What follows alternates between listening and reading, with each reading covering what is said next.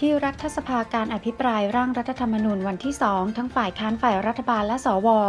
ร่วมอภิปรายญัตติแก้รัฐธรรมนูญทั้ง6ญัตติอย่างเข้มข้นท่ามกลางการสังเกตการณ์ของผู้ชุมนุมที่ปักหลักชุมนุมหน้าอาคารรัฐสภา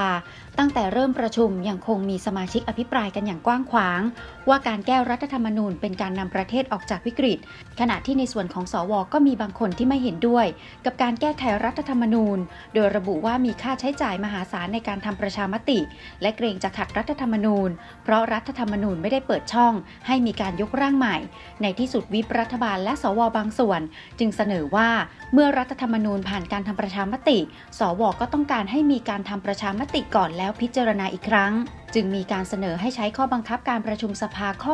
121วรรค3ในการตั้งกมธ.พิจารณาศึกษาร่างทั้ง6ญัตติก่อนที่จะมีการลงมติรับหลักการซึ่งใช้เวลาช่วงปิดสมัยประชุมไปพิจารณาได้จากนั้นจึงค่อยนำกลับมาพิจารณาอีกครั้งในช่วงเปิดสมัยประชุมในวันที่1 พฤศจิกายนโดยนายไพบุญนิติตะวันสสบัญชีรายชื่อพรรคพลังประชารัฐเป็นผู้เสนอ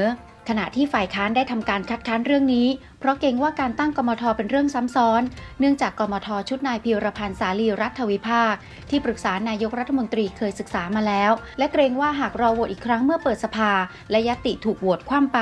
จะทำให้ไม่สามารถเสนอญัตติเดิมในสมัยประชุมหน้าได้อีกจึงประกาศไม่ร่วมสังฆกรรมด้วยอย่างไรก็ตามที่ประชุมลงมติเห็นชอบให้ตั้งกมธ.ด้วยคะแนน432ต่อ255เสียงงดออกเสียง28เสียงและไม่ลงคะแนน1พร้อมทั้งตั้งกมธ.45คนประกอบด้วยสว15คนและสส30คนแต่สสพรรคฝ่ายค้านคือพรรคเพื่อไทยพรรคก้าวไกลพรรคเสรีรวมไทยพรรคประชาชาติและพรรคเศรษฐกิจใหม่ประกาศถอนตัวไม่ขอร่วมเป็นกมธ.ศึกษารัฐธรรมนูญทำให้เหลือกมธ.ชุดดังกล่าวเพียง31คนหลังจากปิดการประชุมรัฐสภาโดยที่ประชุมมติท่วมท้นให้ตั้งกมธ.พิจารณาศึกษาร่างแก้ไขเพิ่มเติมรัฐธรรมนูญทั้ง6ญัตติท่ามกลางม็อบชุมนุมกดดันปิดทางเข้าออกฝั่งประตูด้านถนนสามเสนนั้นทำให้สสฝ่ายรัฐบาลโดยเฉพาะพรรคพลังประชารัฐและสวได้รีบลงจากห้องประชุมเพื่อขึ้นรถหน้าอาคารทันทีโดยมีการรักษาความปลอดภัยอย่างเข้มข้นทั้งนี้เจ้าหน้าที่ได้เปิดทางออกพิเศษบริเวณวัดแก้วฟ้าที่ยังเปิดสถานที่ก่อสร้างเพื่อให้เดินทางออกจากรัฐสภาโดยต้องผ่านทางแยกเกียรติกายทั้งนี้มีมวลชนจำนวนมากยืนตั้งด่านสกัดตะโกนโห่ร้องแสดงความไม่พอใจ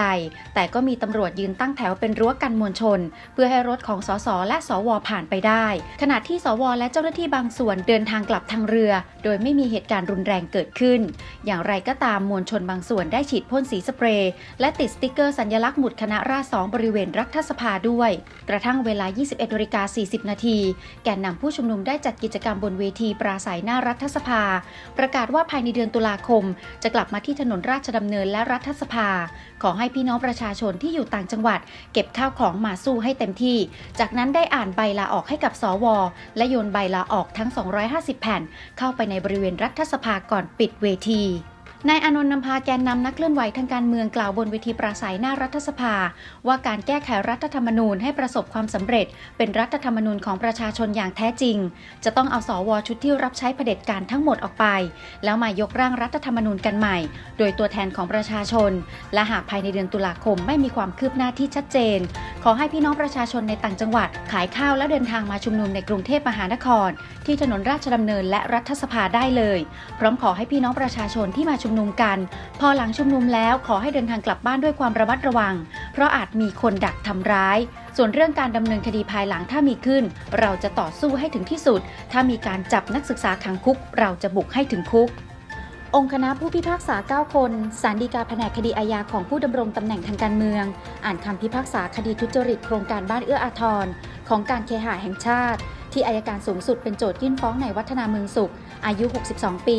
อดีตรัฐมนตรีว่าการกระทรวงการพัฒนาสังคมและความมั่นคงของมนุษย์นายมานะวงศ์พิวัตรอดีตกรรมการการเคหะแห่งชาติและอดีตประธานอนุกรรมการพิจารณากลั่นกรองโครงการปี2548ถึงปี2549นายพรหมวงศ์ วงศ์พิวัตรอดีตผู้อำนวยการฝ่ายการเงินบริษัทปริญสิริจำกัดมหาชน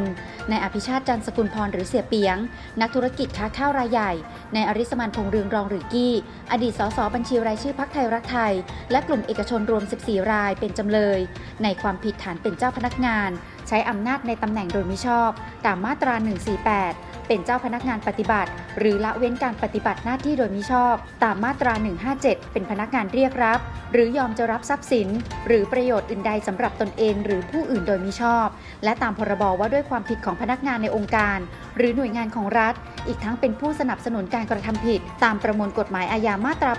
83มาตรา86และมาตรา91ซึ่งคดีเริ่มพิจารณาไต่สวนพยานในศาลฎีกาแผนกคดีอาญาของผู้ดำรงตำแหน่งทางการเมืองตั้งแต่ปี 2562 เรื่อยมาจนเสร็จสิ้นเมื่อวันที่ 26 สิงหาคม 2563 ขณะที่จำเลยที่ 6 จำเลยที่ 7 จำเลยที่ 10 ถึง 12 หลบหนีคดีซึ่งศาลได้ออกหมายจับแล้วทั้งนี้ศาลพิพากษาจำคุกนายวัฒนาจำเลยที่ 1 เป็นเวลา 99 ปีจากความผิด 11 กระทงกระทงละ 9 ปีแต่ตามประมวลกฎหมายอาญามาตรา91กำหนดอัตราโทษสูงสุด50ปีส่วนจำเลยที่4ในอภิชาติจันทร์สกุลพรหรือเสียเปียงจำคุกรวม66ปีจากความผิด11กระทงกระทงละ6ปีแต่ตามมาตรา91กำหนดโทษสูงสุด50ปีจำเลยที่5นางสาวรัตนาแซ่เฮงลูกน้องคนสนิทเสียเปียงจำคุกรวม20ปีจำเลยที่6นางสาวกรองทองวงแก้วพนักงานบริษัท President Agri Trading จำกัดจำคุกรวม44ปีจำเลยที่7นางสาวรุ่งเรืองขุนปัญญาพนักงานบริษัท President Agri Trading จำกัดจำคุก32ปีจำเลยที่8บริษัท President Agri Trading จำกัดโดยนายปกรณ์อัศวีนารักษ์กรรมการผู้มีอำนาจกระทำการแทนปรับเงิน 270,000 บาทและจำเลยที่10นายอริสมันพงษ์เรืองรองจำคุก4ปีนอกจากนี้ศาลยังสั่งให้ริบทรัพย์สินที่เกิดจากการกระทำผิดในโครงการทุจริตบ้านเอื้ออาทรในส่วนของจำเลยที่1จำเลยที่4จำเลยที่6และจำเลยที่8รวม 1,323 ล้านบาทจำเลยที่5จำนวน763ล้านบาทจำเลยที่7จำนวน 1,056 ล้านบาทและจำเลยที่10จำนวน40ล้านบาทโดยจะต้องดำเนินการชำระภายใน30วันหากไม่เป็นไปตามนี้จะต้องถูกคิดดอกเบี้ย 7.5% ต่อปีส่วนจำเลยที่2จำเลยที่3จำเลยที่9จำเลยที่11ถึง14ศาลมีคำสั่งยกฟ้องทั้งนี้แม้ศาลฎีกาแผนกคดีอาญาของผู้ดำรงตำแหน่งทางการเมืองมีคำพิพากษาเสร็จสิ้นแล้วคดียังไม่ถึงที่สุดคู่ความสามารถยื่นอุทธรณ์ได้อีกเนื่องจากรัฐธรรมนูญปี 2560 ให้สิทธิคู่ความในการยื่นอุทธรณ์ต่อที่ประชุมใหญ่ศาลฎีกาภายใน30วันซึ่งภายหลังทนายความของนายวัฒนาจำเลยที่1ได้ยื่นคำร้องพร้อมหลักทรัพย์10ล้านบาทเป็นสมุดบัญชีเงินฝากธนาคารซึ่งเป็นหลักทรัพย์เดิม5ล้านบาทและเงินสดเพิ่มอีก5ล้านบาทรวม10ล้านบาทขอประกันตัวระหว่างอุทธรณ์คำพิพากษาศาลฎีกาศาลฎีกาพิเคราะห์และมีคำสั่งอนุญาตให้นายวัฒนาประกันตัวโดยตีวงเงินประกัน10ล้านบาทและกำหนดเงื่อนไขห้ามเดินทางออกนอกประเทศเว้นแต่จะได้รับอนุญาตจากศาล